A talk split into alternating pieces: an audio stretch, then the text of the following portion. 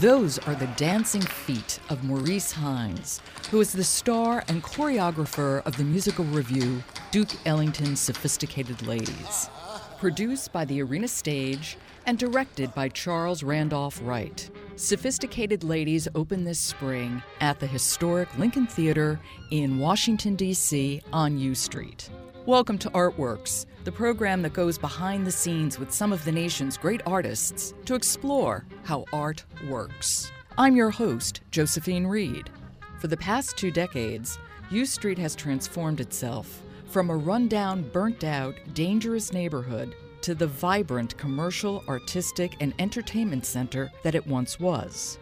Andy Shalal is an artist, activist, and restaurateur in the area. You know, the, the arts are such a significant part of any community. They define our humanity in so many ways, and they certainly define communities.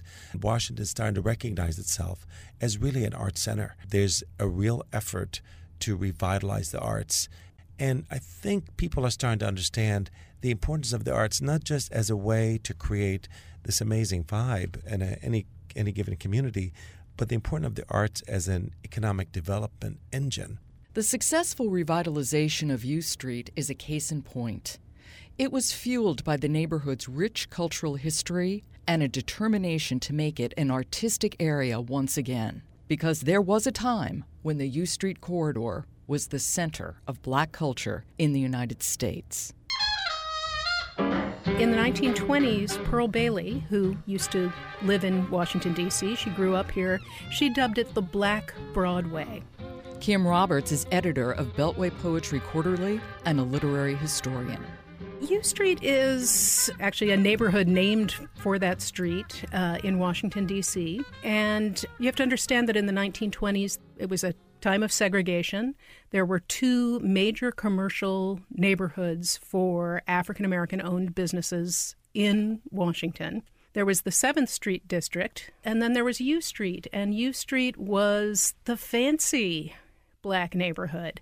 That's where you had um, a lot of the nicer nightclubs and restaurants, and it was a place that launched a lot of careers of people in the arts.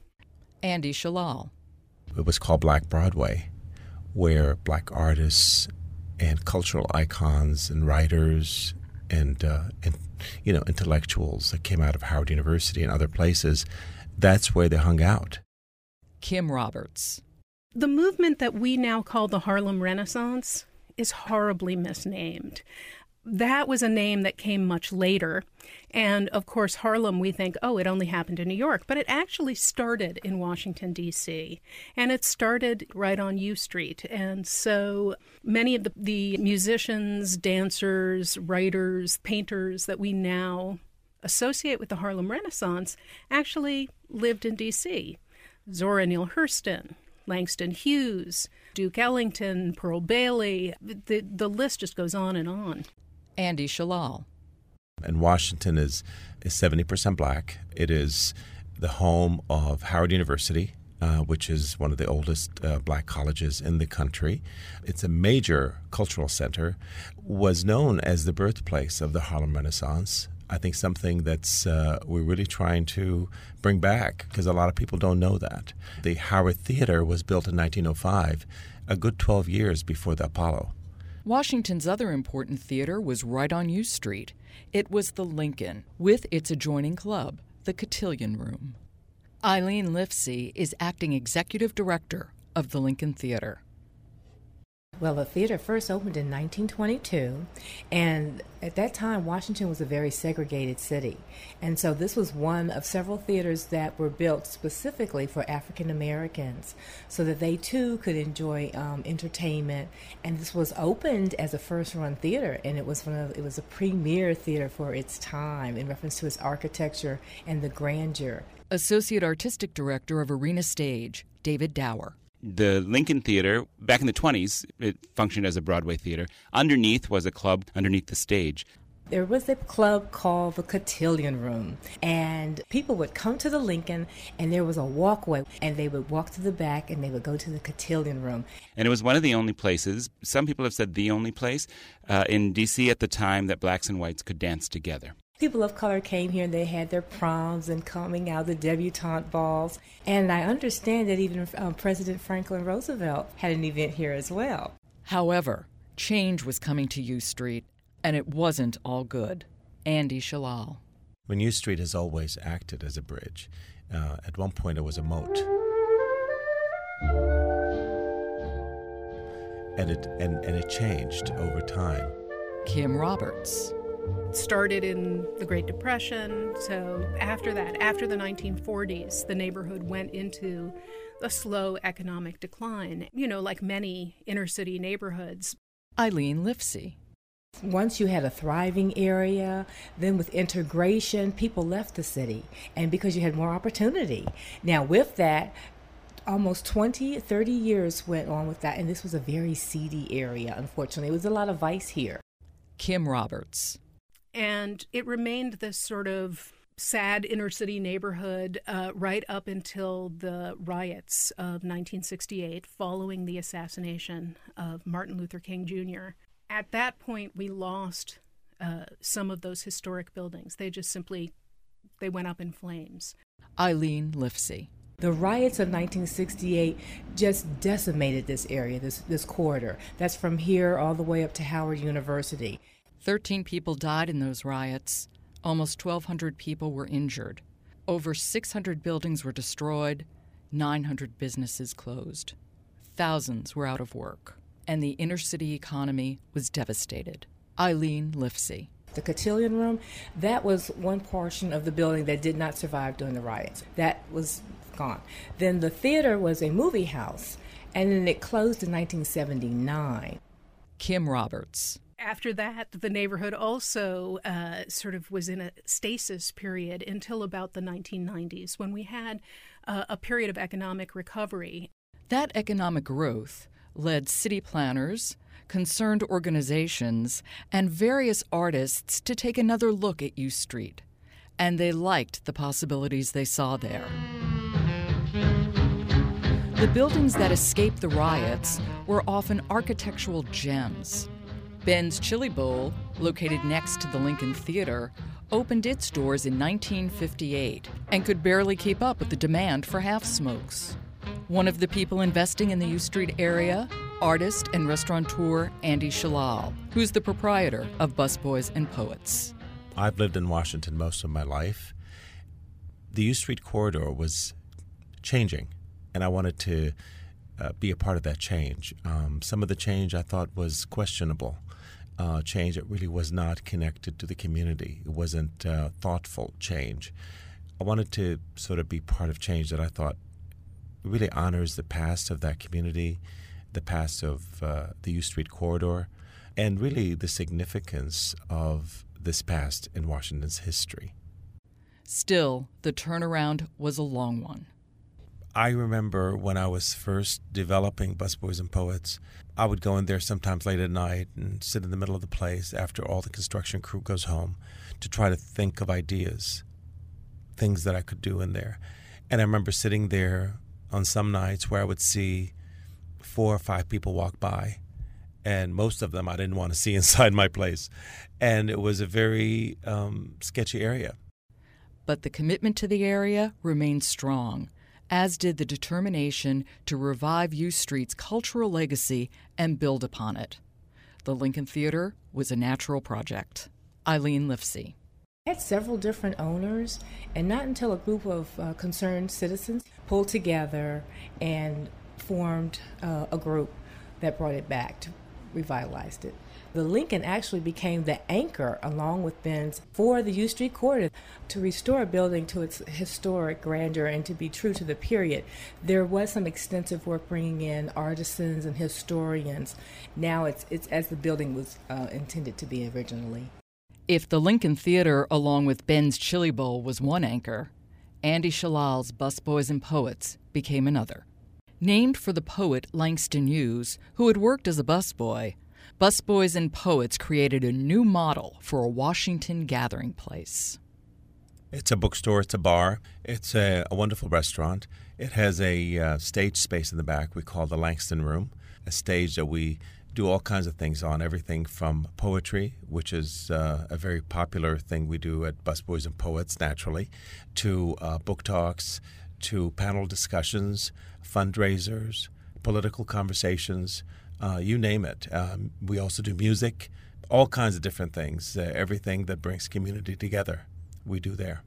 Busboys and Poets became so successful that when the space across the street became vacant, Andy Shalal opened a restaurant there called Eatonville, after another famous writer. Eatonville is the hometown of Zora Neale Hurston, right outside of Orlando, Florida. And the significance of the town is not only is it the hometown of Zora Neale Hurston, but it's the oldest black town that was incorporated in the United States in 1887. So it's important in many different levels and certainly very complementary to the busboys and poets across the street. And both are located two blocks away from the historic Lincoln Theater, which brings us full circle to sophisticated ladies.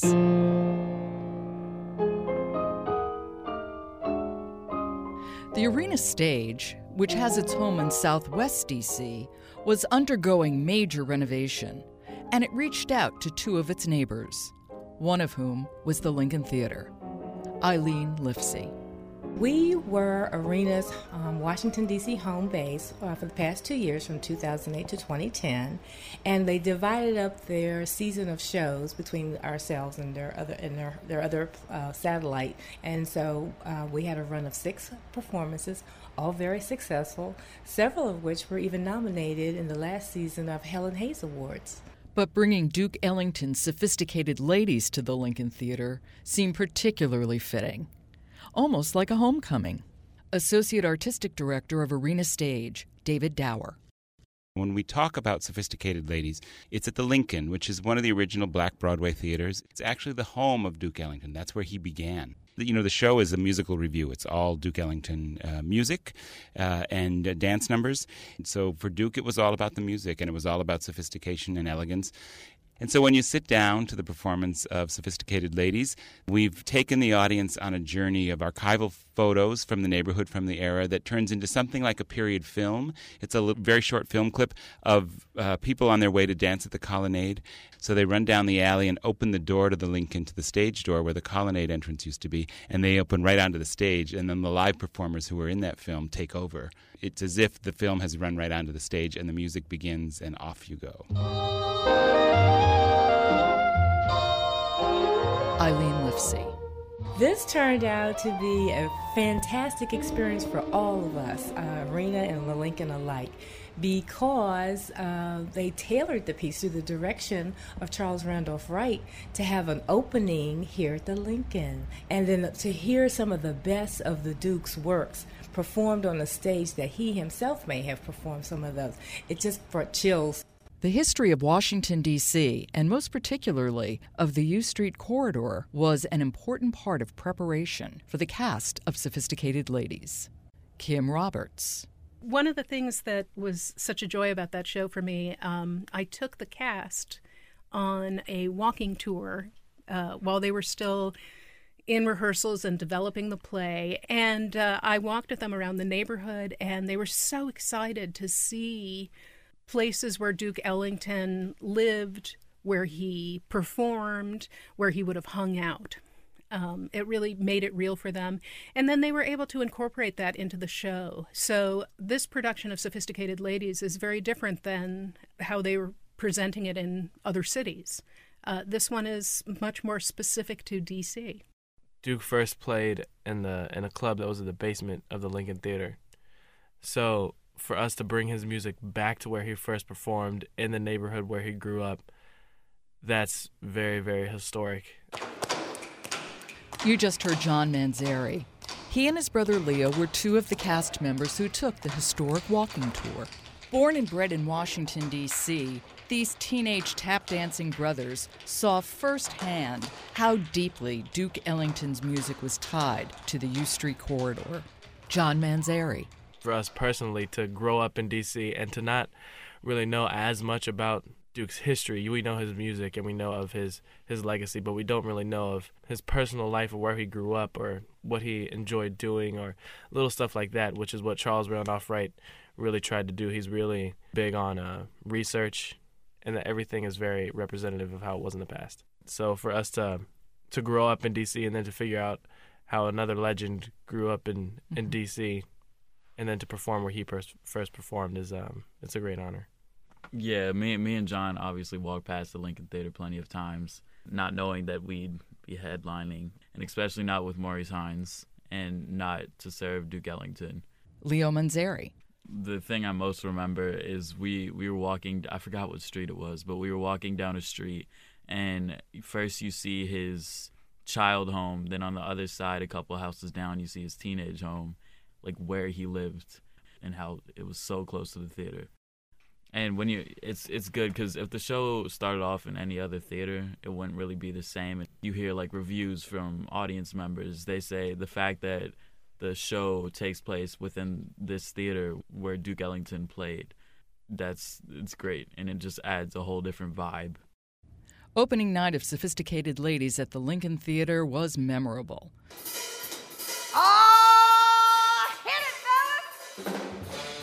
It was clear the show was a hit. Star Maurice Hines was tap dancing up a storm. Duke Ellington was back on U Street where he belonged. And two stars were born the Manzari brothers, who literally stopped the show. And where was the opening night party? Two blocks away at Andy Shalal's restaurant, Eatonville. Eileen Lifsey remembers that night. Oh my. it was really nice. When I think about it, I think of the phones were abuzz, the the ticket orders. It was we had lots of dignitaries, VIPs, luminaries. It was the must-have ticket in town for that week. And to see Mr. Hines come up the from the the curtain, all of it was just a very real moment. And my understanding is many people who were here that very night have come back, have been back and seen it two or three times. David Dower. You know, some of our subscribers have been with us for 50 years plus, and when we knew we were going to be out of the building to uh, do this renovation, we did a survey of our audience, and I mean, the smallest percentage of our audience said they were willing to go to U Street. And so when we started programming there, we thought, you know, how are we going to make it up to these people? They're afraid of this place. We weren't. Um, it's it's it's history. It's not its present in any way. There was a moment in time when it was not a neighborhood where people would have walked two blocks at night to get from one thing to another, and whatever they were walking between wasn't going to be a Broadway caliber show and then a leading nightclub all within two blocks of each other. But you were walking with some of those audience members this time. Some of them in their 70s and 80s, just out strolling the neighborhood on their way to this club and then you get in the club and you're in this whole other atmosphere you know so it's really it's exciting Eileen Lifsey. The other thing about this is opening night introduced a new group of people, many of them being arena subscribers to this area.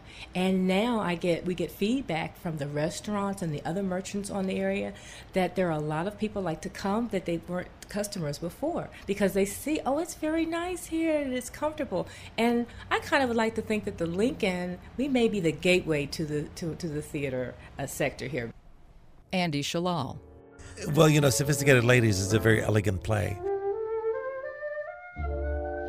Uh, it has, I think, there's there's 200 costume changes that, that happen in that play, and it's it's quite an exciting play.